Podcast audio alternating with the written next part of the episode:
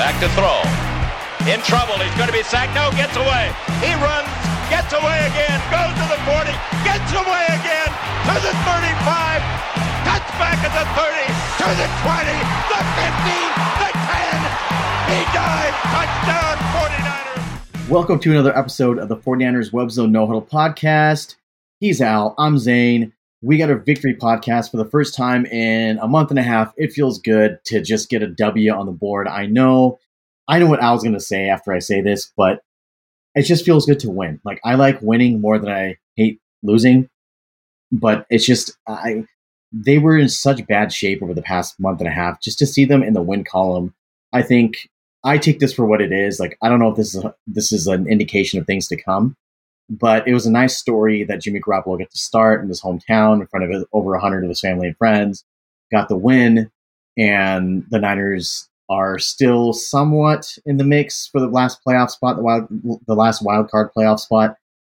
But I don't know if this is something they can carry forward. It was a very bad Bears team that they beat that was without their head coach, who had COVID and was not was not there on the sidelines. So and it's a team that they frankly really struggle with in the first half. So I don't know how much you can take away from this, but it was a typical wildly inconsistent performance that we've come to expect from this team. But Al, as we talked about in the last few weeks, like when they do poorly, we're going to criticize them, and when they do things well, we're going to praise them. So I want to talk about some of the things that they did well, right? Like the, specifically the second half of the game. I had to go back and rewatch it because I wasn't available on Sunday to watch the game, but they looked like a different team in the second half specifically after the Bears had their first possession and and the Niners got a chance to get the ball back. Uh, Jimmy Garoppolo seemed to be kind of he, the handcuffs were taken off a little bit. The running game really started going. Elijah Mitchell has been a great find, and if, if you ever wanted to say that Raheem Mostert is expendable, like Elijah Mitchell looks like he's the guy that can maybe step in there and and, and spell him for a little bit until you find another another guy to pair with him with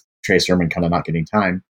But there was a lot to be happy with. Like Brandon Aiyuk got more involved. Deebo after a few drops in the first half, looked like the consummate sort of pro that he's become.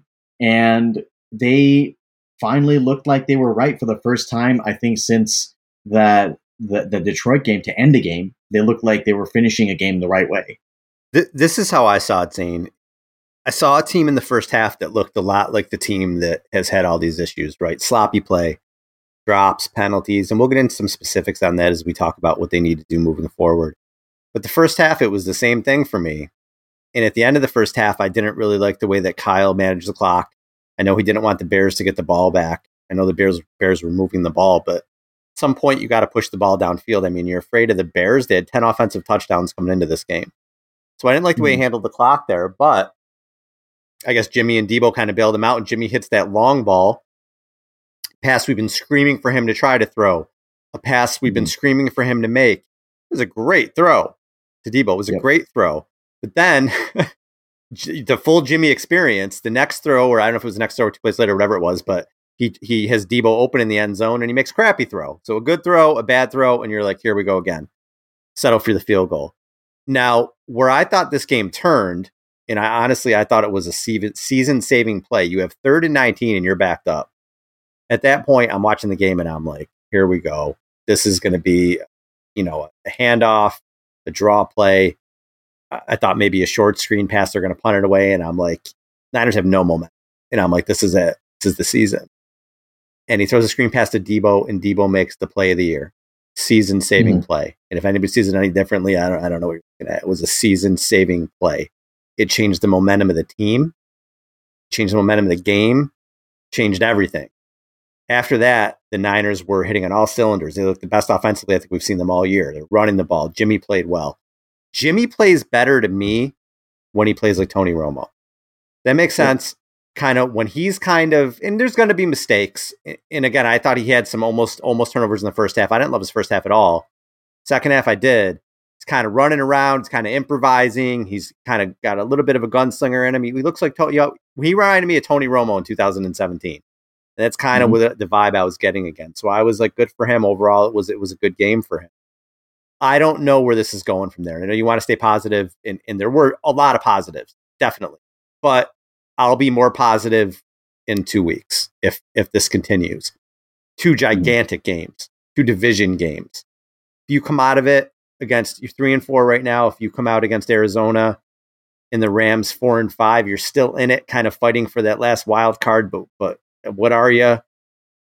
They come out three and six. They're done, done. Yeah. So let, let let's see what happens in these next two weeks. But yeah, that second half there were things to build on. We'll see if they can keep it up. Yeah, and I think you kind of hit the nail on the head there. It, really, the story of the 49ers season is essentially going to be written in the next two weeks. That's that's. I always say that when you're about six weeks into the season, six to eight weeks into the season, you you know what your team is by that point, right? Like you have exactly you know what they are at that point. You know if they're a contender, you know if they're a middling team, and you know if they're out of it. So right now the 49ers are kind of a middling team. And I feel like they should be able to get a split because Kyler Murray's not playing. Arizona's got DeAndre Hopkins out. Well, we don't know. AJ Murray Green. might play now. Murray might play. He might. Oh, okay. So yeah, yeah I guess I guess the latest reports he may he may play, but um, AJ Green got put on the COVID list, so I mean he may play as well, right? Because it's the thing where they have to continue taking tests until they get a negative. Um, so it's possible he could play, but I think that the Niners have a legitimate chance at at beating Arizona if they mm-hmm. show up like the team uh, in the second half against the Bears.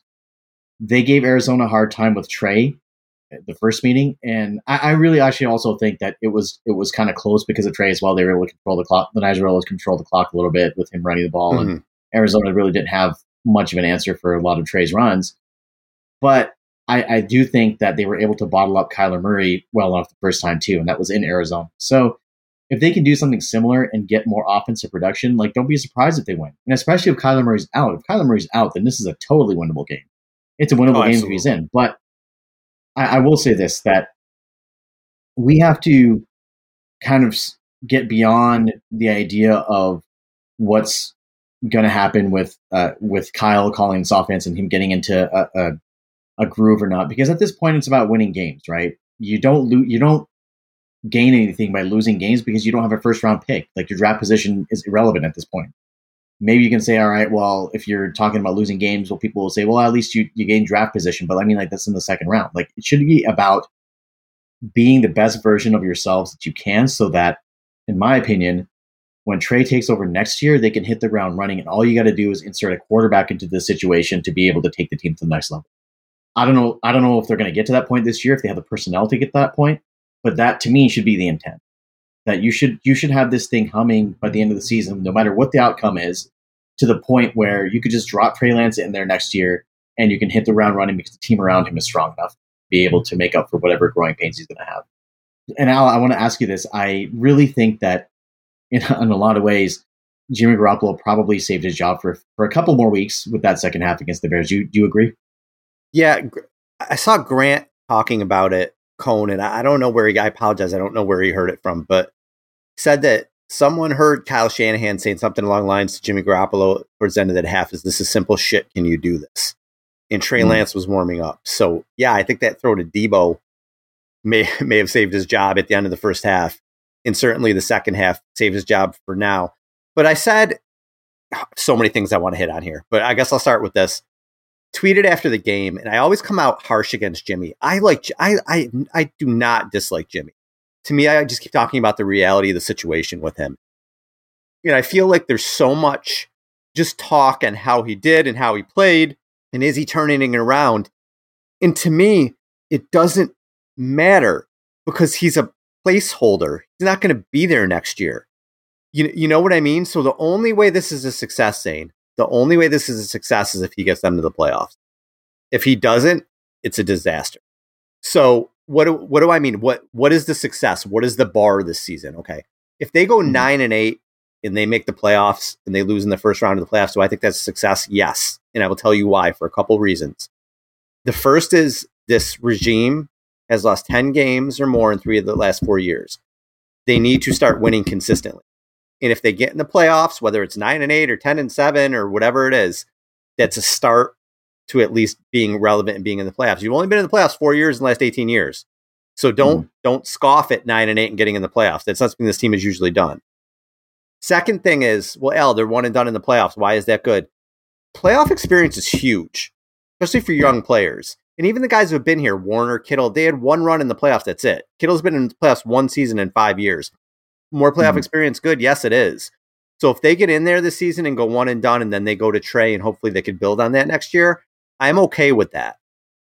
If they go eight and nine or seven and ten, and they stick with Jimmy almost the whole way, this guy who's not going to be on the team next year, and you don't get in the playoffs, that's a disaster. That's a that's a lost season in a lot of ways. So that's what it was to me. I, I tweeted out, "Who cares with Jimmy?" I don't mean I'm good for him if he's playing well. I, I, want them to win games. I hope that they can go ten and seven and he can go on a little run in the playoffs. He's not going to be here next year regardless, but at least you right. have a winning season that you can build on. But all this Jimmy under the microscope, who gives a shit? He's not your quarterback in ten more games or nine more games, yeah. whatever it is. You know, so everybody's just Jimmy, Jimmy, Jimmy. He's not going to be here in nine games. who yeah, cares? Who cares? I hope he does well because I want the team to win, but he's going to be playing for somebody else next season. Why? Why are people I, so obsessed with Jimmy Garoppolo? I, I don't. I don't understand it. Is it because he, there's two sides the?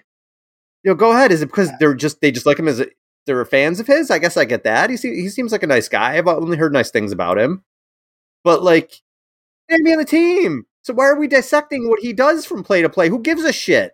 Just hope he gets us through nine more wins and or or whatever, five more wins. What are they? What are they? Three and four, six or seven more wins, and then good luck. See ya. But he's not gonna be on the team. Yeah, I think that both groups need to need to chill out. I think that the people who dislike Jimmy need to chill out, and the people who like go to all lengths to defend Jimmy also need to chill out because, like you said, he's a lame duck quarterback. That's the reality of it. He's a lame duck quarterback, and everybody breaking down his all 22 film and saying he missed this receiver. We, I mean, what's we know? Like we know he, yeah, who he cares? receiver. And people, he is what exactly, he is. Who cares at this point? Yeah, he is, who cares? Like, and he's going to be doing it for another team in not in another nine games. So who who cares?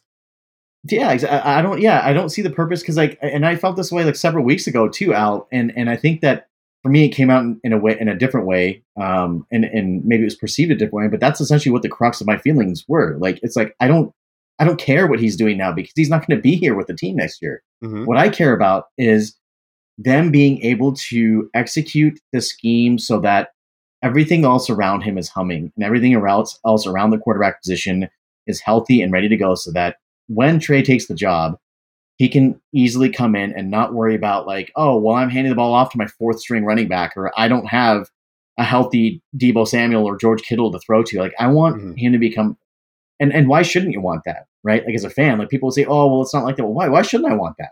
Like that. That's the situation that I want him to be in. Like people were talking about. there was a there's a take this week, uh, uh, Al, about somebody saying that I'd rather lose with Trey Lance than win with Jimmy Garoppolo. And saw, to me, yeah, I that saw is, that right. What are we doing here? Like, what are, what we, we, doing saying? when we say things like that? Like, right. What are we like? Why? Number one, why can't we win with Trey Lance? And why can't that be a thing? I want to see Trey Lance do well and win. Why does to be like, oh, yeah, we're going to take losses, but we're going to do it in style? What?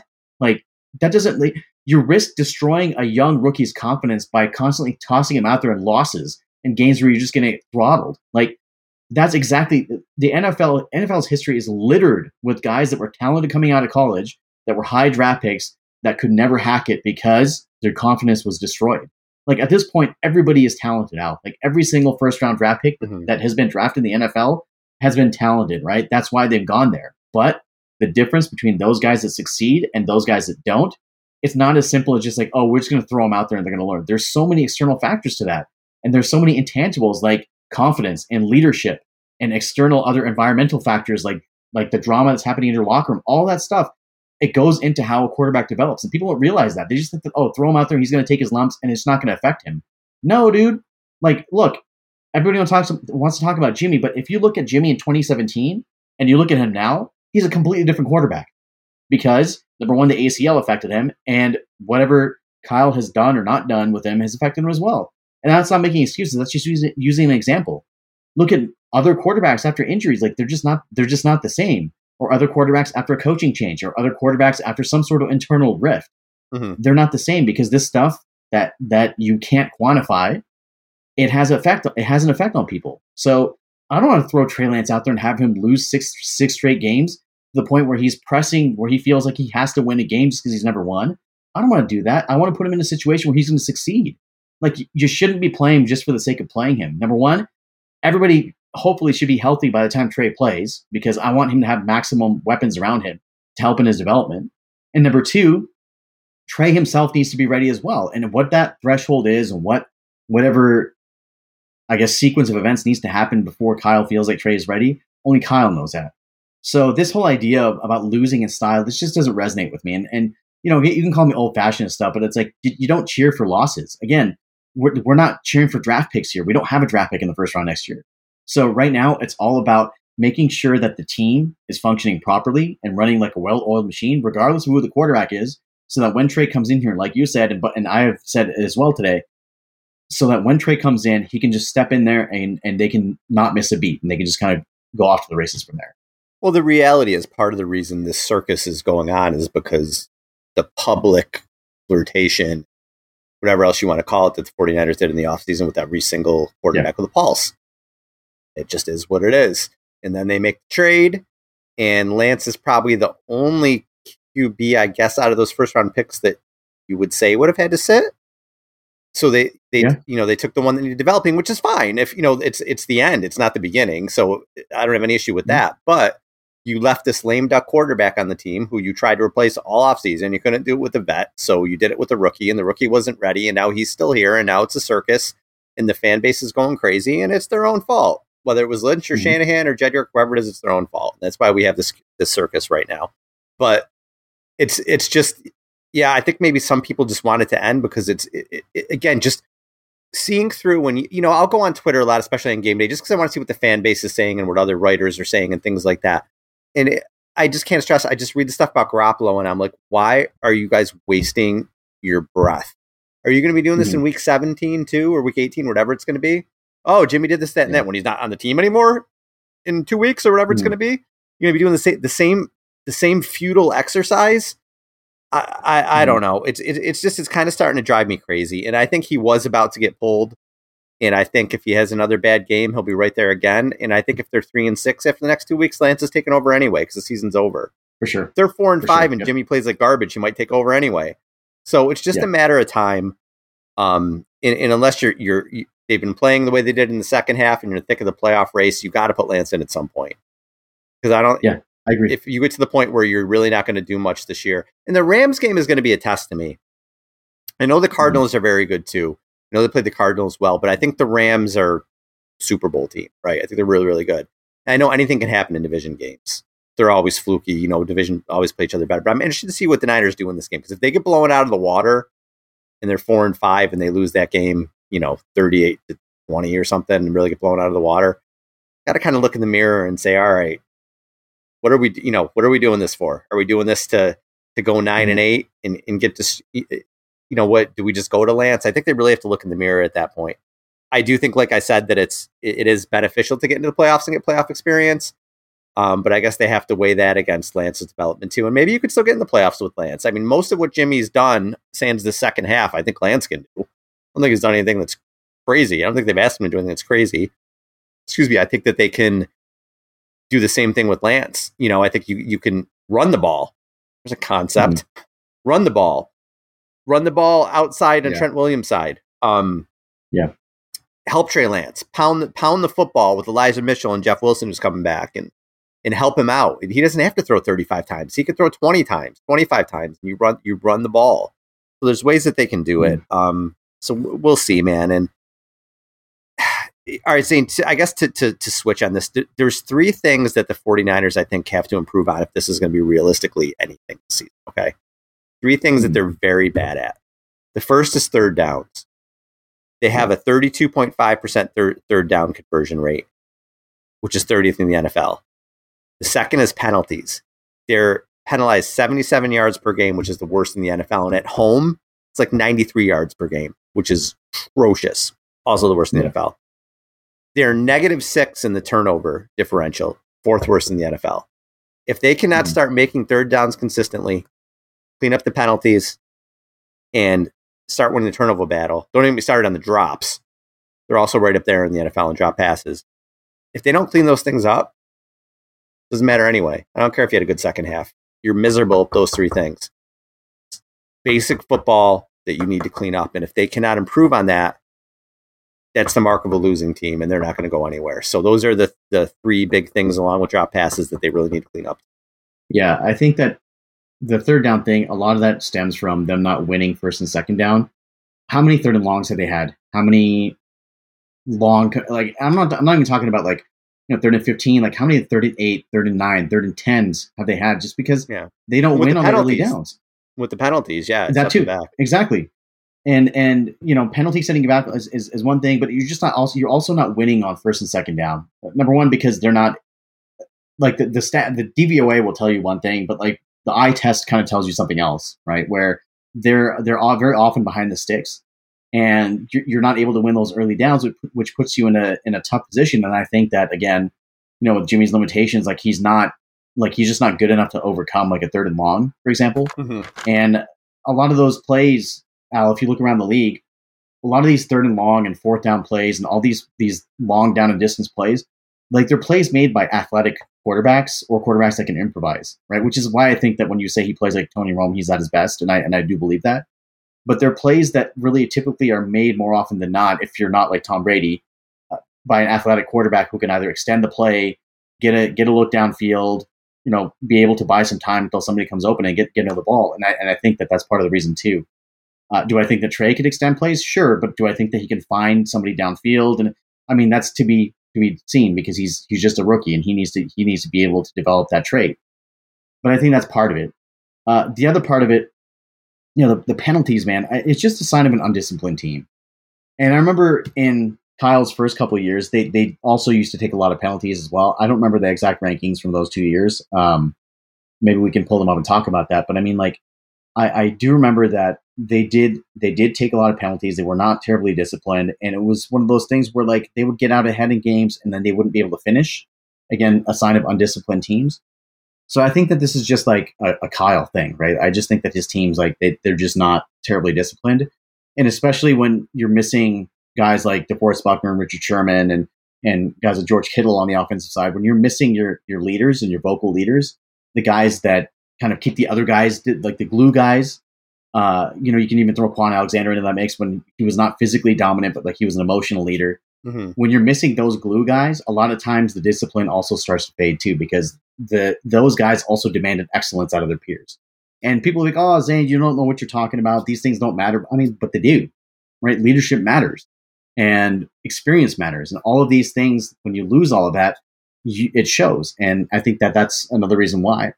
Uh, you talk about like drops as well. You know, Deebo is good for one or two drops a game that are just pretty blatant snooze and that's that's far too many for a number one receiver. Like he's a number one receiver. Like let's let's be honest. Like I think that he's proven that, and I'm so happy about that because honestly, he was always my favorite receiver since he came here that the 49ers had, even after drafting Aiyuk. But it's just that they just played such disjointed football, and I, I still don't know why. But it's one of those things where it, it just kind of like if it's messy practices, it kind of carries over to the, the games, or if it's just not attention to detail, it carries over to games. Like it's just too much of that happening. Maybe it's also one of those things where they a lot of these guys got success really quickly, like that were drafted in 2018, 2019, brought brought in here after that 2017 purge. They saw success immediately in that 2019 season. They're like, all right, cool, this is what it's going to be like. And they got it too early, and maybe they're complacent now at this point and not willing to do the work. Who knows, right? These are all theories.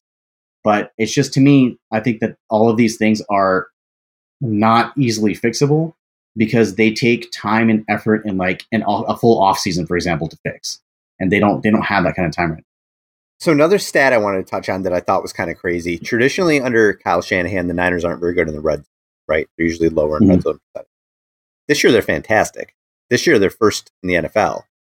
But I really looked into these red zone stats, and there's some there's some stuff stuff to talk about here. So the Niners have been in the red zone 19 times. They're 15 of 19, which means they scored touchdowns in 15 and 19 tries in the red zone. It's 79%. That's the best in the NFL, which Niners have always Mhm. struggled with that. So that's awesome, right? But 19 is the fourth lowest appearances in the red zone. So they haven't been there that much. I was really looking at these red zone appearances.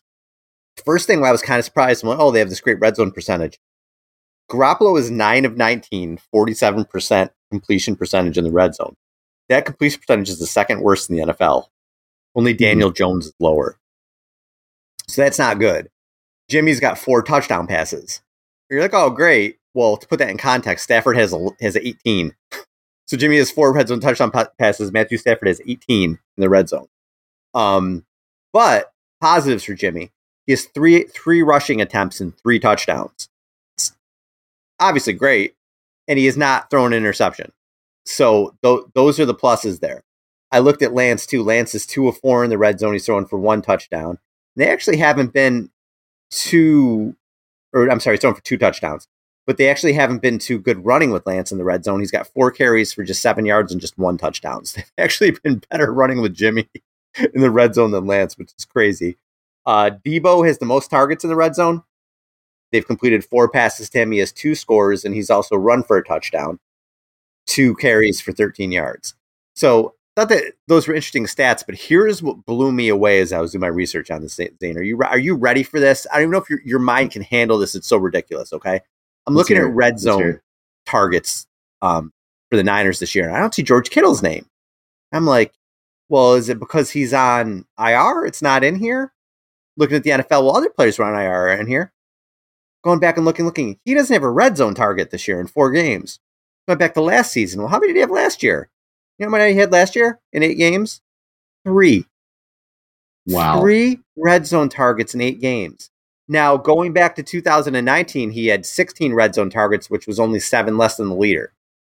He was involved then, and we know Kittle doesn't mm-hmm. score a lot of touchdowns, but they've thrown to him in the red zone three times in the last 12 games.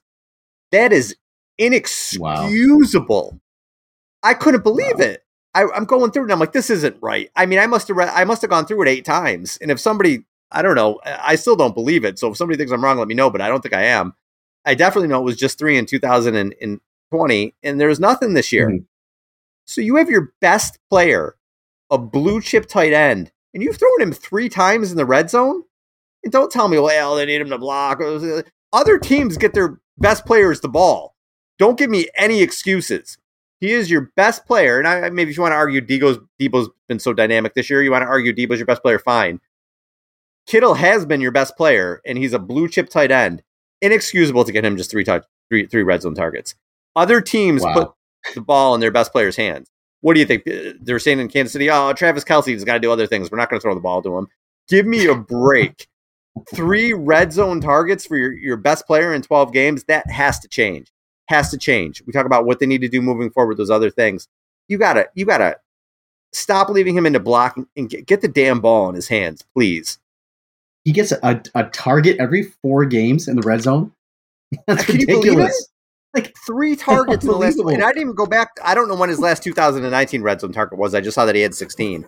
But I know, I know for sure going back 2020, he he has three freaking targets in the red zone, three in 12 games. he only has two touchdowns. There's no way.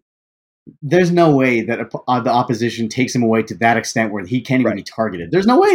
Like, that's not that, that that just doesn't like look. If Kyle Shanahan is is the offensive genius that everybody says he is, you got to at least scheme something up for him. At least scheme up a target for him. Like it's not like look. People will blame this. I, I know exactly where the blame is going to go. Right. I know this already when we when we talk about this. But beyond that, you got to be able to scheme something up for him. Like he is, he is. I would say, you know, before Deebo's emergence this year, he was your best player. And if you can't at least scheme up a throw for him, like a like getting out of the pocket, a bootleg and a throw, or some sort of like short, even a screen pass. Take a screen and and if you're at the if you're at the nine yard line, throw a screen. If you can see if you can run over people for five yards, six yards. I mean, that count. The, the, the funny thing is, Al, like we're not I'm talking about you know near the goal line and the red zone. Obviously, like you don't necessarily have to be near the goal line to get a target. And the fact that like you're you could even be on the 19 yard line. Right. despite that, he's 20. not getting targets. it is, yeah. Exactly. You could be at the 15 yard line. He's not getting targets even there. Like I just this is this to me is really an indictment of Kyle Shanahan. It's like you can't you can't scheme anything open for him at that point. And really like even if it's even if it's a jump ball, even if it's something, no matter what it is, like a handoff, like he likes those little Kittle jet sweeps and stuff. You can't get him the ball. Like I just I just don't understand. And it's the over reliance on one player. I mean, I would like to see who has the bulk of the targets at that point, like who, whether it's spread out or whether it's like one guy, whether it's like Deebo or if it's something somebody else. But they tend to rely too much on one player. Maybe it's it's the trust that the quarterback has or lack of trust in other players. But like you, George freaking Kittle, can you not trust him? Right. So I think that in itself, you know, if you don't get the ball in the hands of your playmakers, you're most likely not going to win. Like you can't just rely on role players to take you the entire distance. And if Kittle is just blocking there, and he's just a blocking asset there near the near the red zone or in the red zone, you have to be able to free him up and, and have somebody else do that role so that Kittle can be freed up. You can't just have him operate primarily as a blocker because he's it's it's a terrible disservice to hit the rest of his skill set. And uh, you know, I don't know if that's going to change with Trey at quarterback because how many quarterbacks have they gone through since since 2019, right? And and none of them can get him the ball in the red zone. Or I would even like to see like how many plays were actually schemed up for Kittle in the red zone where where the quarterback had to move off. Uh, it's just yeah, it's just one of those weird oddities, Al. That it feels like they use him only between the twenties, but but not inside the red zone at all. And I don't know why right. that why that is. That's really Kittle's, interesting. Kittle, Kittle's not a con- contested catch guy. That's not his strength, you know. But no. again, like you said, scheme him, find ways to get him the ball. My favorite, mm-hmm. my favorite thing with 49ers fans, not, I don't know, I'm not saying every 49ers fans, just some 49ers fans, they'll say, uh, Al, Kyle Shanahan could scheme anyone open. And then they'll say, well, Al, nobody's open. like, it's like, what, what, which one is it? Is scheme anybody open or is nobody open? Can he not scheme Kittle open? Eh, like, what, what is it? So that's something they have to, again, moving forward, you got to get the ball in his hands. Now, someone they have gotten the ball in his hands, and I'm really excited about is Elijah Mitchell. And I don't think he's getting nearly as enough national credit as this dude should. What he's done so far has been pretty amazing, man. He's the only NFC running back with three 100 yard games so far this season. His he has five five runs of 20 yards or more. And the only person who has more than that is Nick Chubb. And there's three people mm-hmm. tied with him on that as well. Um, can I find that really quick? Yeah, so he's got five runs of 20 plus yards, tying him for the second most with Lamar Jackson, Damien Harris, and Jonathan Taylor. And only Chubb has more with six. So he's had just a terrific season so far. Um, he's run the hmm. ball really, really well. He's been the lead back, obviously, for the Niners. And people, listen, I love Raheem Mostert. And I think when he's healthy, he's such a dynamic player. But people were saying to me, well, Al, part of the reason they're struggling in the offense is Mostert isn't there. Mm. No, that's has nothing to do with it. He's a good player and he's good for the system, but Mostert has like 1,100 yards in his entire career. Like it's not like he was Frank Gore, who the offense yeah. went through with him. You know, he had a great, he had a legendary NFC Championship game. He's good when he plays, but the offense is not struggling because of him. The offense should be able to run the ball anyway, and Mitchell's come in and done a really good job. And one of the most mm. underrated things I think this season is going to be the return of Jeff Wilson Jr. There is not talk about underrated in Wilson's three starts last year, okay, he rushed for 371 yards on 59 attempts, which is 6.28, 6.28 yards per carry. He scored six total TDs, four rushing and two receiving in three games. Overall, he led the team in rushing last year. He had 600 yards, 4.8 per carry, and he scored 10 total touchdowns. Wilson's a beast. He runs yeah. hard, and I think it's you know Mitchell's been taking the most of the carries now. I, I think when Wilson comes back, it'll be more of a timeshare. I don't know how they're going to do that, but do not underestimate the return of Jeff Wilson Jr. A lot of big catches. Um, they'll throw to him on third down. He's a hard runner. He scores a ton of touchdowns, a ton of touchdowns. So with that two-one-two punch, the running game, I think it's going to be be a strength of this team, and I want to see them lean on it, especially against the Cardinals team who can't stop the run. I don't know if you watched the Thursday night game, but AJ Dillon and Aaron Jones ran right through them. AJ Dillon, yep. especially, Dillon ran right through them. I was really impressed with him. And the Niners, if mm-hmm. they have Wilson back this week, just hit run, run him right at that defense. That's the way mm-hmm. I feel about it. And I'll tell you what, those two backs, Zane, I'm really excited about. I think running backs are kind of a dime a dozen. You know, I don't think you need to pay a running back $10 million a year unless you have, like, I don't know, maybe look at Dalvin Cook or Derrick Henry. But um, I'm excited about what Wilson and Mitchell are going to bring to this team moving forward. I really am. I've always been a huge Jeff Wilson Jr. fan. Like, I felt, I always felt like that was the kind of X factor. And I, and I really do feel like in the Super Bowl when they kind of bottled up the run and Mostert wasn't getting as much running space as they could. I felt like Jeff Wilson Jr. should have should have probably gotten the ball a little bit more, uh, especially in the passing game because their linebackers could not cover the pass. But I, I think that he adds that dynamic of being able to catch out of the backfield. That a lot of these running backs, they're they're not. Mitchell kind of can, like we saw it a little bit. He he has the ability to, to kind of do it.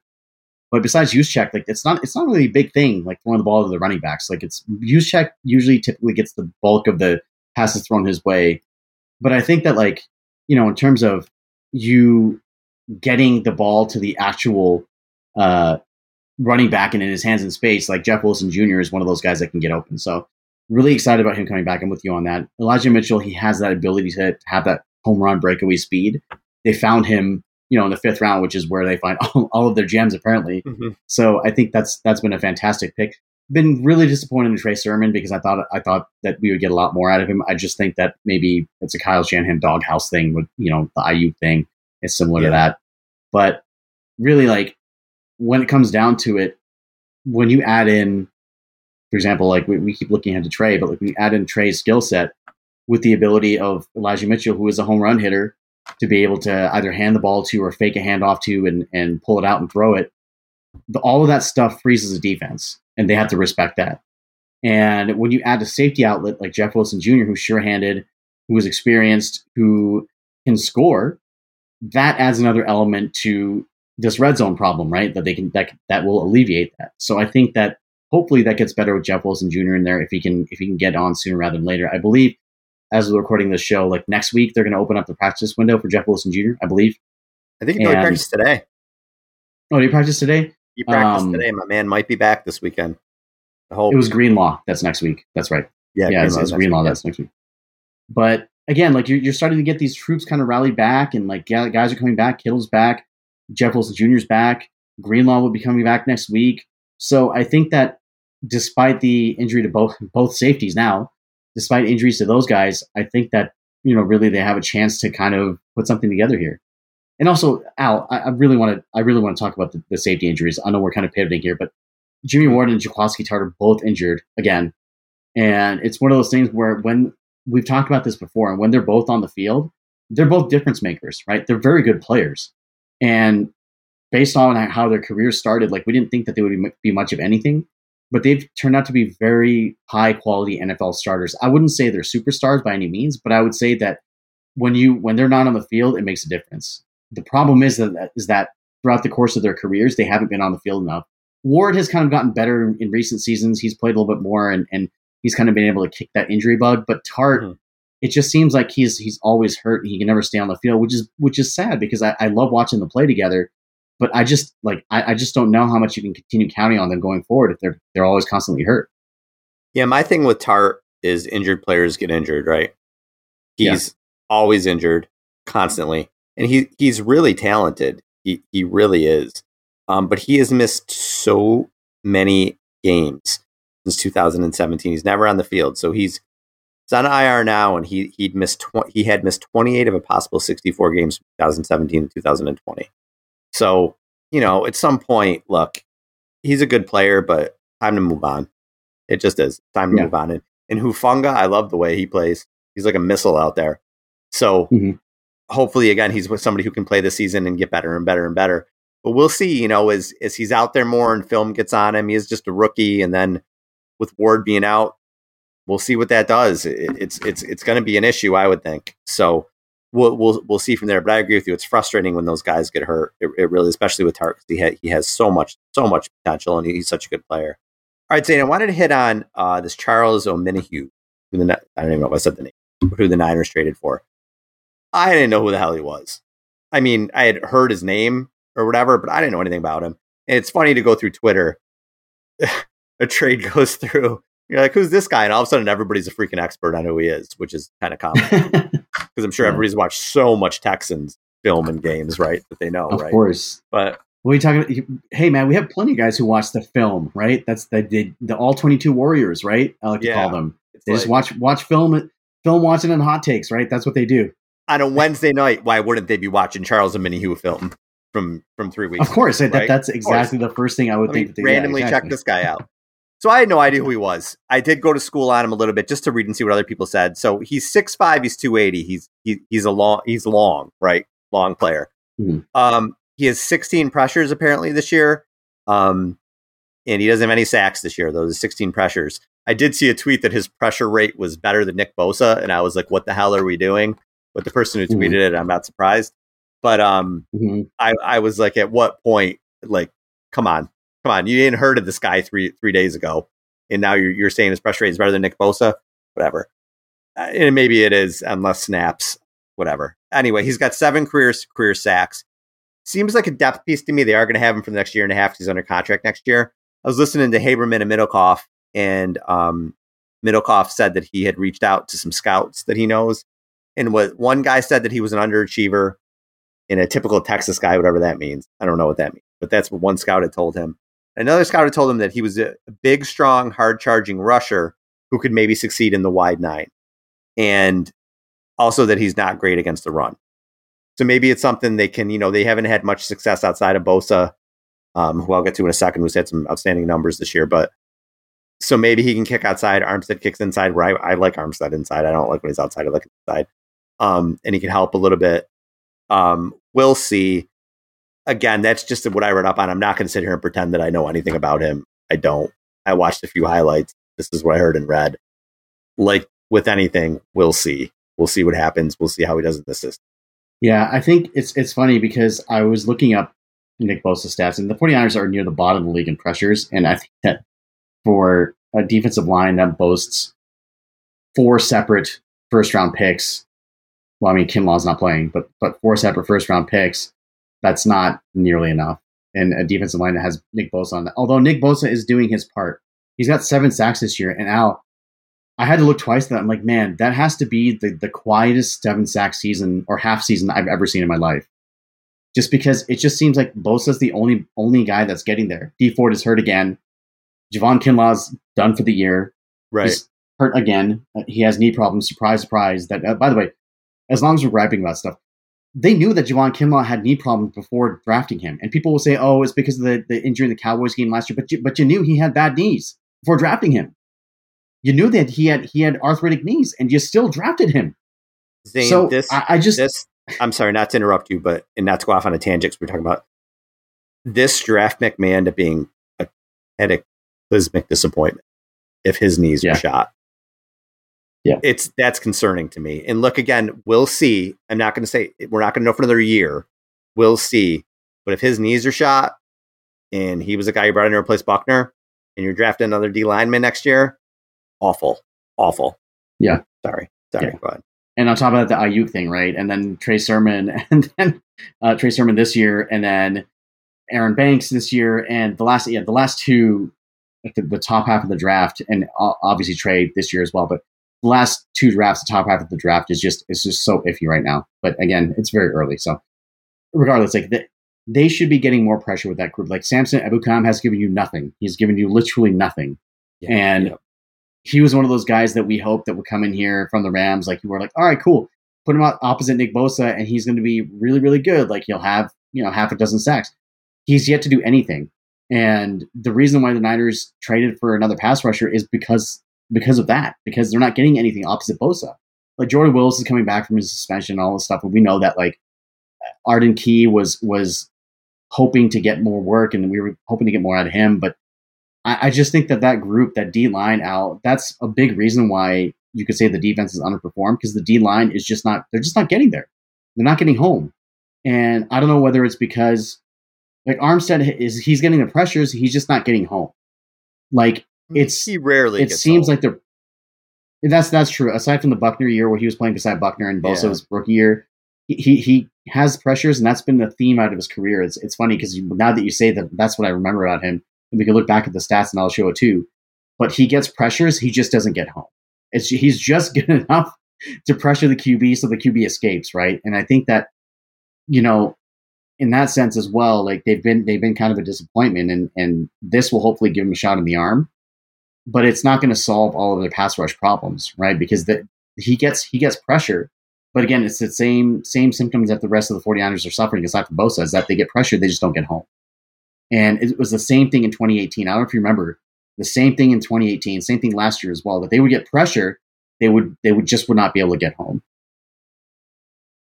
So Armstead in his career, he's been on the team one, two, three, four, five, six. This is his seventh year on the team. His sack totals have been two, two and a half, one and a half, three, ten, just the contract here, three and a Mhm. half, and now he has one in seven games. So I think he's a very good player. He's a good overall player. Um, but the sacks, yeah, he doesn't. He doesn't get them. He does. He does doesn't. Other Yeah. than that one 10 sack year in the contract year with Buckner, he doesn't get them. It, it, it's Mhm. just really that simple. And good player, but not somebody who's going to get home a lot. And you mentioned the Niners only Bosa. So Bosa's got the seven sacks, and Bosa's also tied for the league lead in tackles for loss with 11. He's had a Mhm. tremendous year. But everybody else, Bosa seven sacks, Dee Ford three. Ford is, you know, he makes the cameos, and I guess he does well when he makes his cameos. Kentavius Street two, and then DJ Jones, Marcel Harris, Arik Armstead, Ebukam one. You're right. They're not. They're not getting there. They're not getting home. Yeah. Um, other other than Bosa. And look, that's something else that you know. Again, as you go forward, pressures are great, and some people say pressures are better than sacks. I guess depending on what comes out of that pressure, it could be. But look, the bottom line is, at some point, other guys besides Bosa have to get home. They do. Mhm. So hopefully something may, may, maybe um, this new pickup will help. Maybe Jordan Willis coming back will help. I don't know. I, he played he played pretty well for the team last year, um, but they don't really have anybody else. It's funny, just all this, all the everything they put in this defensive line, right? It's so deep, this, that, and the other Yeah. thing, and they don't have anybody else rush run past besides Bosa. You know, it's it's frustrating, man. It's it's like uh, next year they probably are they going to need another DN? Probably. Are they going to need Yeah. another defensive tackle? Maybe. And that's just crazy when you think about that. DJ Jones is a free agent, so it really is just just I don't know, Ki kind of frustrating when it comes to that. We'll have to we'll have to see how how they how they progress. I'm trying to see where they are on sacks here this season. Um, I got to look that up. So they have the Niners have let's see where they the Rams lead the league with 25 sacks. The Niners have 16, which is um 20 something. It's, it's near the bottom third of the league. And they're they have a pressure percentage here. They do. Their pressure percentage is 22.6, also in the bottom third of the league. So they're 22.6, and the Bills lead the NFL with 31.7. So yeah, I guess I don't know, maybe I thought the D line was playing better than it really is. I guess it's not playing super well, right? In terms of what you'd Yeah. expect. Well, you can There- tell. There's yeah. yeah, you can tell. You can tell that they're not they're not the same as they used to be. And people, I think that people were looking at Bosa and they're like, oh, well, he's not the same. The, the difference is not Nick Bosa. Like Nick Bosa is doing what he's doing, but the difference is that the pieces around him are not. They're literally not doing anything. Like Mhm. nobody's doing anything in terms of pressuring the quarterback. So, in that sense, you know, in, in 2019, you had Buckner who had almost 10 sacks. You had Armstead who had 10. You had Bosa who had nine, and Dee Ford had like six, right? So, just that group, you know, they, they accounted for almost 30 sacks themselves, at 30 sacks themselves, right? So, really, when, when it comes down to it, like that group was supposed to be the group that carried this defense, and, and they're not able to. And I think that they're pressing right now, like that Justin Fields play where fourth and one, it, it was just so bad. It was so bad. And I'm glad they won the game because that would have been an all time low light. But Justin Fields just made them look silly. Like Armstead, and, and he's done this multiple times in his career, right? And I'm not I'm not picking exclusively on Armstead because on the entire defense, but like it's just things like that. And when you don't have the success, you press, and I think that's what you're seeing with the Niners defense. However, they still won the game, right? So at least there's that. But I think that there are the, the larger problems that are at hand here. All right, Zane, let's do predictions for this week. Cardinals, Niners, huge game. They're all huge games right Mhm. now for the Niners. What is your prediction for week nine? Are we assuming Kyler Murray plays or not? Um, I think right now we have to, right? I mean, I they haven't said he's not. We could do both. Guess you could do both. Okay. I'm, I'm hedging here. I'm gonna hedge here, and I'm gonna say that if Kyler Murray plays, I don't know if they, I don't know if they can beat Arizona. Uh, I, I, said earlier that they could. I mean, it's a toss up if Kyler Murray plays, and I, I'm gonna say that they can squeak out. Like Robbie Gould is back this week, by the way. So Joey Slides not is no longer going to be missing extra points and easy chip shot field goals for them. So hey, uh, he did pretty. Gold. He, his field goal percentage was pretty well, pretty good. I mean, he was missing the easy ones. He was missing a lot of easy, like he was missing extra points in each game. It's just like he, it's just, he did miss a can't couple extra points, but I think he was seven for eight for field goals. I think. Uh, most of those were long distance as well. So I think that like Yeah. it's just too close. The extra point is too close for him. Basically, that's If what they, it was. if they can combine him and Gould somehow, maybe maybe they'd be okay. Exactly. Or keep two kickers, right? Have Gould kick the short ones and have Slye kick the long ones, right? They had that roster Kick the long flexibility. but I think that I think that the Niners, uh, with if they play Kyler Murray, I think they can still speak it out. And no, I'm not going to hedge. I'm going to say that whether or not Kyler Murray plays, I think the Niners will win. I think that this is a home game. They haven't won in Levi Stadiums in, in, in over a year now, in over 12 months. They're due. Okay, they're gonna they're gonna win, and they'll be four and four. And we're to be talking about the Niners hopefully come back on this season. So I'm to say they're to win, and I'm to say they're to win. So they're to eke it out, and I'll say 24-21. I kind of have a feeling they're going to win this game too. And I'm not confident in that because I'm not confident in them, but I kind of have a feeling that they're going to win this game only to prolong my suffering. Because what'll happen is they're going to win this game, and then they're going to lose to the Rams. And then they're going to be the Jaguars, they're going to be 5 and 5 and they're going to have this big game against the Vikings for who could be the last shitty team in the playoffs, right? Like, oh, hey, we're 5 and 5, they're 5 and 5 wherever the Vikings will be. Can they win that game? And maybe they will win that game and go 6 and 5 and then everybody's going crazy, right? And then Russell Wilson comes back on December 5th and beats them because that's what he does. And they're six and six, but they're still alive and they're just driving me crazy at this point because, oh, they're still alive, but they're not really alive. And Garoppolo's still playing and Lance is getting no, no run. And then they play the Bengals. Oh, we can beat the Bengals, but they don't. And they go six and seven, but then they beat the Falcons and they're seven and seven and they're still alive because like everybody's seven and seven for that last playoff spot. And then they got to play the Titans, which they're going to lose that game and they're seven and eight, but they'll beat the Texans at eight and eight and they're still alive going to the last week, and the Rams probably won't play anybody, and that's where they're going to be. So it's going to be a whole season of like win, lose, win, lose. We're in it, we're not in it. It's going to drive me freaking crazy. And I'm going to have to listen to this Garoppolo shit all year, and Lance won't play, and it's just going to be the same thing. So they're going to go in the last game of the season. They're going to be eight and eight. Maybe they'll have a chance to win, and they'll probably go eight and nine and lose, and not make the playoffs, and be a waste of year. Um, that's what I think is going to happen. So where am I going with this? They're going to win this week. That's where I'm going with that. Can you tell I'm like Okay. losing my mind at this point? I can't take this shit anymore.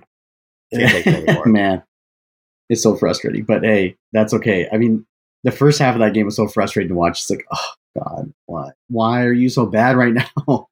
And you know, there, it was a tale of two halves, and they're so wildly inconsistent. And Right. it's interesting because Right. a lot of times teams take on the personality of their head coach, just like kind of organically, right? Mhm. because of the way that they coach the game and, and the way that they use their players and stuff. So each individual player has a personality. So I'm not saying they're copying their head coach and like they turn into their head coach, but I'm talking about the way that the games turn out and the team kind of like plays together as a cohesive unit. It, it often mirrors their head coach. Like you'll see like their their teams are coached by like calm, cool, you know, those teams. They're typically like, all right, cool. Like, you know, they're, they're more so calm their teams like Seattle, like coached by Pete Carroll, always on the edge, always like, you know, full of energy, all this stuff, willing to start stuff. That's how they are. And you look at how the Niners are, and Kyle Shanahan is just so wildly inconsistent as a head coach and as a play caller. Like he'll look great on the first 15 plays of the game. And then for the next 30 plays, it'll just be like, what are you doing? Right? Mm-hmm. Like, what are you calling? Like, why are you, there's no rhythm to this game or rhyme or reason to like what your, what your play calls are and the team mirrors that. I used to say that when Jim Harbaugh was here, those teams mirrored Jim Harbaugh, specifically like in the Super Bowl that they lost against the Ravens. Jim Harbaugh was so uptight. He was an Right. uptight coach. And that team looked so tight to begin that game. And the looser team was the one that jumped on them. That was the Ravens. They jumped on them. And the Niners didn't have enough time to get a comeback, like because they, you know, they got the bearings too late. But I, I really feel like in some instances that the team will mirror what the head coach is. And recently, the Niners have been wildly inconsistent because I feel like while Kyle is also a wildly inconsistent head coach. Yeah. Uh, sometimes he's great, and sometimes like you're just like, what are you doing? So it's just whatever Kyle shows up on Sunday, and whatever 49ers team shows up on Sunday, we'll we'll see. and you know where I am in the Kyle play calling stuff. Like I'm tired of hearing like, oh, Kyle's in a groove calling plays. Be in a groove, being a head coach. That's where I need you Yeah. to get. in. Be a head coach. Mhm. I know you call plays. I'm really overall not worried about your play calling. I'm worried about you being a head coach, running the whole ship. So that's where I want to see you get in a groove. Get in a groove as a head coach, turn the season around, get this team into the playoffs, and let's see where they go from there. The next four or five years, let's see. But um, we'll see, Zane. We're going to see what happens in the next two weeks. It's going to tell a lot um, about what this team is and where this team is going and what the season is. We'll see. Um, going to be a really interesting couple weeks. Big games, two really big games. So also game balls. We never did. We never did that. Oh yeah, game balls. I mean, how can you not give it to Deebo Samuel, who changed? Yeah, uh, who I really think yeah. might have changed the season. He's the first 49ers wide receiver since Anquan Boldin in 2013 to win an Offensive Player of the Week. I, I just, to me, he's, he's. You know what? You know what, Al? James Richard Garoppolo gets my game ball. Okay, for a good half of football. Are you going to give him good half, half of football? Ball? I'll give him half. I'll give him deflated half, game ball. Half a game ball. I'll ball. deflated okay. game ball. Okay. All right. So half half of a good football game, and he gets my game ball because you know why? I think this will probably be the last time I'll ever be able to hand that one to him. Uh, otherwise, Elijah Mitchell would have gotten it if this stupid quarterback situation didn't happen. But just as a symbolic thing, it was a symbolic win, possibly Jimmy Garoppolo's last ever win as a 49ers quarterback, and possibly the last time he ever plays in Chicago uh, as, as an NFL quarterback, starting quarterback. He got the win. It was a cool story. I'm taking it for what it is. I'm not looking ahead and saying like, oh, he's going to win a bunch of games. I'm just saying on Sunday it was cool for him. He won his first game as a starter in Chicago and may have won his last game as a starter in Chicago for the 49ers. So uh, he'll get my game ball for that. Otherwise, in normal circumstances, it'd be Elijah Mitchell. So yeah, I'm not crazy. I know Mitchell had a great game. He should. He was a FedEx Ground Player of the Week. He should get the game ball. But the sentimental choice wins here, and it's and it's uh, Jimmy Garoppolo. Zane, you love Jimmy. You do. I love whoever plays quarterback, dude. I bought. I bought. The funny thing is, is that people will say that, and I spent almost two hundred dollars of my own money the day that the jerseys came out to buy a Trey Lance throwback jersey because I support the quarterback of the 49ers, whoever it is. I, I and I gladly rock that Trey jersey every weekend.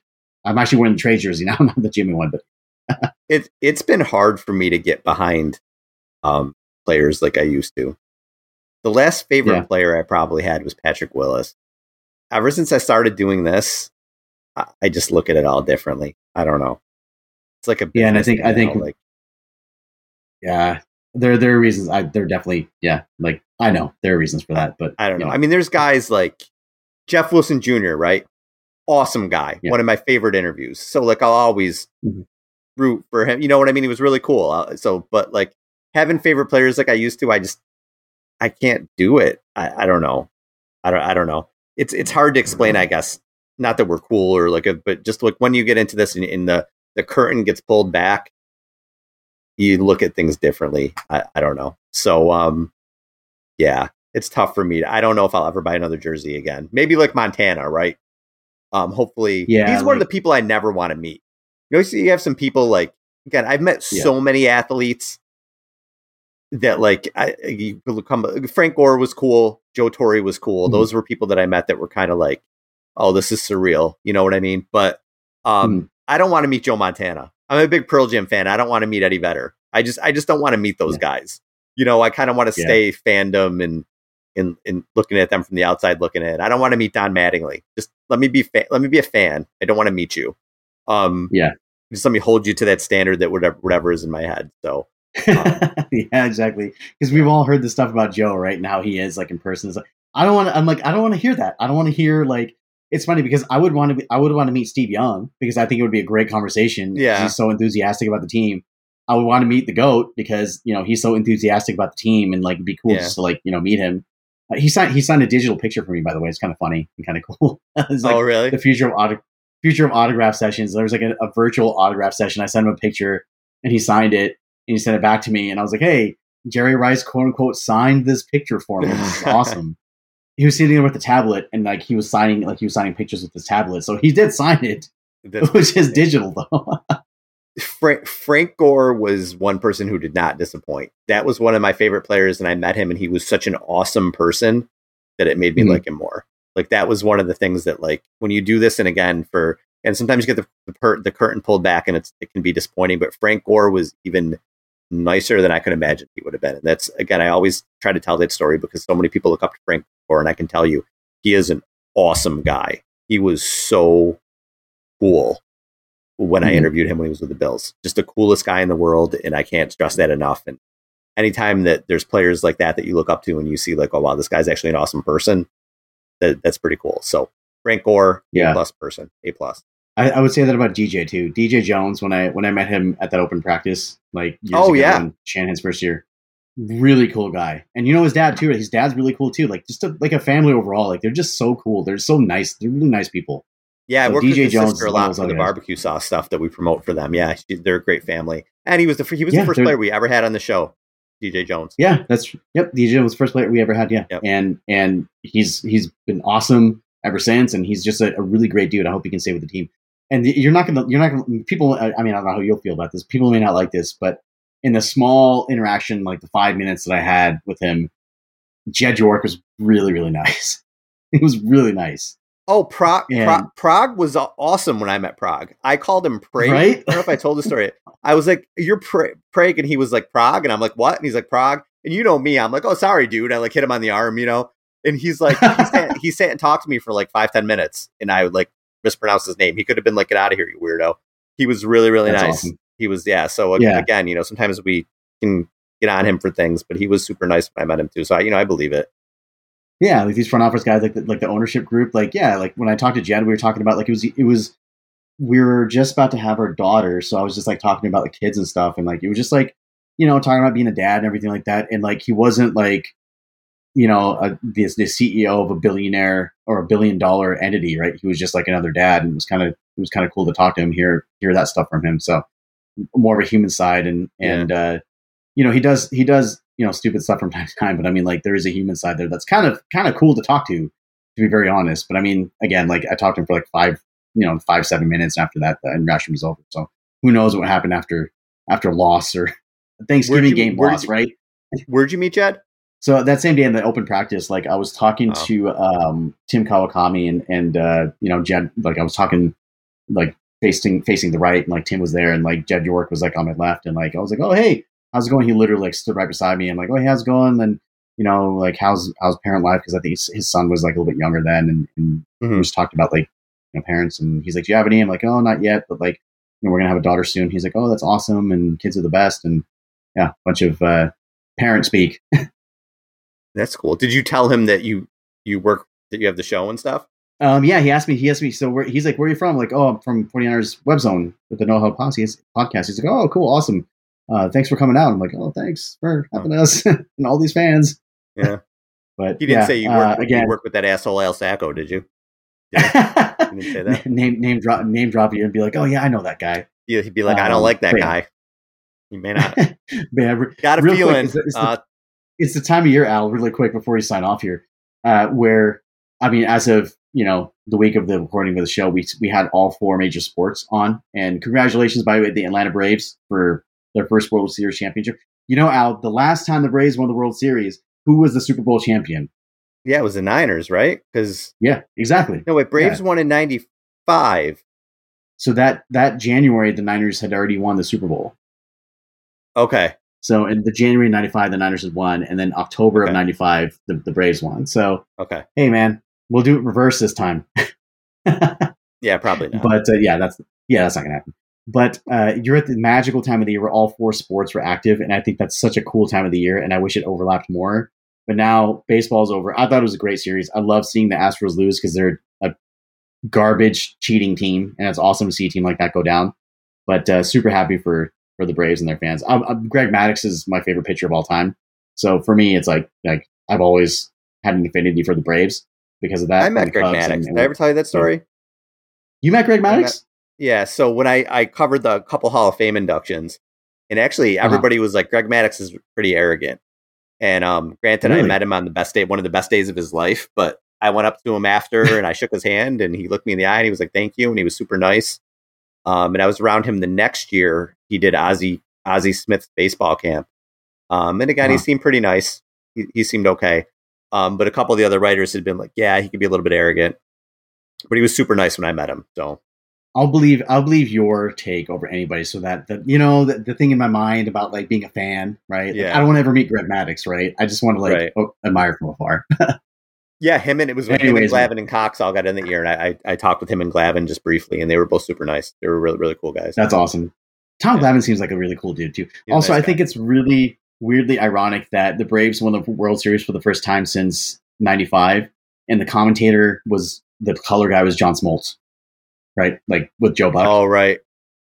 So I think that's that's a pretty cool, uh, you know, full circle there. Do you remember that? Do you remember Ron Gant, who used to play for the Braves? I loved Ron Gant, dude. Okay. That guy was a machine. A funny story about Ron Gant to keep you on here. I mean, actually, I got a picture of him and me over here. So uh-huh. I'm walking, and this was the first time I had ever covered the Hall of Fame. And I walked in, and I'm I'm looking at this guy, and I just he looked familiar to me, right? Kind of looked at him like I know who he is, and he looked at me like I looked familiar to him, right? So he was like, mm-hmm. "What's going on?" I'm like, "Hey, what's up, man? How you doing?" And I'm like, "I have no clue who this person is." So after they do all like the interviews and stuff, we go over and there's like these tables that you sit and write at. So I'm walking mm-hmm. over and I see this guy again, and he's looking at me again, and I'm looking at him. So I'm like, I'm just gonna go with this. I don't know who he is. I'm like, "What's up, man? How you doing?" He's like, "Good. How are you?" Said like, "What's up?" Gave him five. Like, gave him dap. Gave him a hug. Good to see you. He's like, "Good to see you." And I'm like, I don't know who the f this person is at all. So he's looking at me like, like, who is this guy? And I'm looking at him like, who is this guy? So somebody comes over and they're like, "Hey, Ron, blah blah blah. My, can you sign this? My guy's a fan." And I'm like, "Holy shit, that's Ron Gant."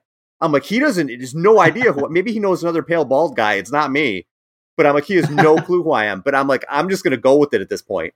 So I'm sitting at the table behind him. I'm like, so Ron, what are you doing now? Where do you work? And he's like, oh, I work for this Atlanta TV station. I'm like, cool, man. Yeah, well, tell me about it. Uh. I'm like, it's great to see you. And he's like, yeah, you too. Totally playing it. He's, I can tell he's looking at me the whole time, like, who the hell is this guy? he had no clue who I was, but I just ran with it, man. And we hung out for a little bit. We took a picture together, and to this day, he's probably like, "Who was that pale bald dude?" He had dude, no clue. That's so funny. I just ran with it, man. But again, he was again, he was super awesome, super awesome guy, really cool. Um, has a pale bald friend that isn't me, but he thought it was. So. Zero Fs were given that day by Ron Gant or Al. Don't care. I literally went up to him and like hugged him, and like I, am just gonna, I'm just gonna go with this and he was like, Dude, that's talked to me like we know each other for 20 years. It was great. So all time great. Also, real quick, as long as we're on baseball, shout out to Buster Posey, who's retiring this week. Shout yeah, out to one of the best Hall of Famer through and through. Yep. Like he will never have to pay for a drink in the city of San Francisco ever again. Lifer. Like he is the consummate pro. And when you think about the, the San Francisco Giants, aside from like, you know, the, the old timers like Willie Mays and Willie McCovey and Bonds and all these guys that you associate with the Giants, like the new, the newer sort of generation, it's Buster Posey, it's Brandon Crawford, it's Hunter Pence, it's these guys, right? Like it's uh, Tim Lincecum, but specifically like Posey outlasted a lot of those guys besides, you know, besides Crawford. And I think that he, you know, based on like the hard work, the, you know, the, the blue collar stuff, the, the attitude that he brought to the game, like I think that he's going to be one of those guys that's beloved in this community, like you know, maybe not to the extent that Joe Montana was, because Joe did something, you know, that was mm. that was special, but like Steve Young, or you know, like Bryant Young, or you know, like some of those guys, like maybe Klay Thompson, like around that level. Like Steph Curry is kind of like you know an echelon of like Joe Montana to me, but like you know Klay Thompson or Draymond Green, like I think that he's going to be in that tier of of beloved athletes in the Bay Area. Yeah, definitely, definitely. Um, good for him. He's had a great career, and the Giants had a great run with him. So that's that's really cool to see. All right, yep. Zane, we're out of here. Hopefully, we're going to have another victory podcast next week to see what happens. But until then, for Zane, this is Al. Get that dub.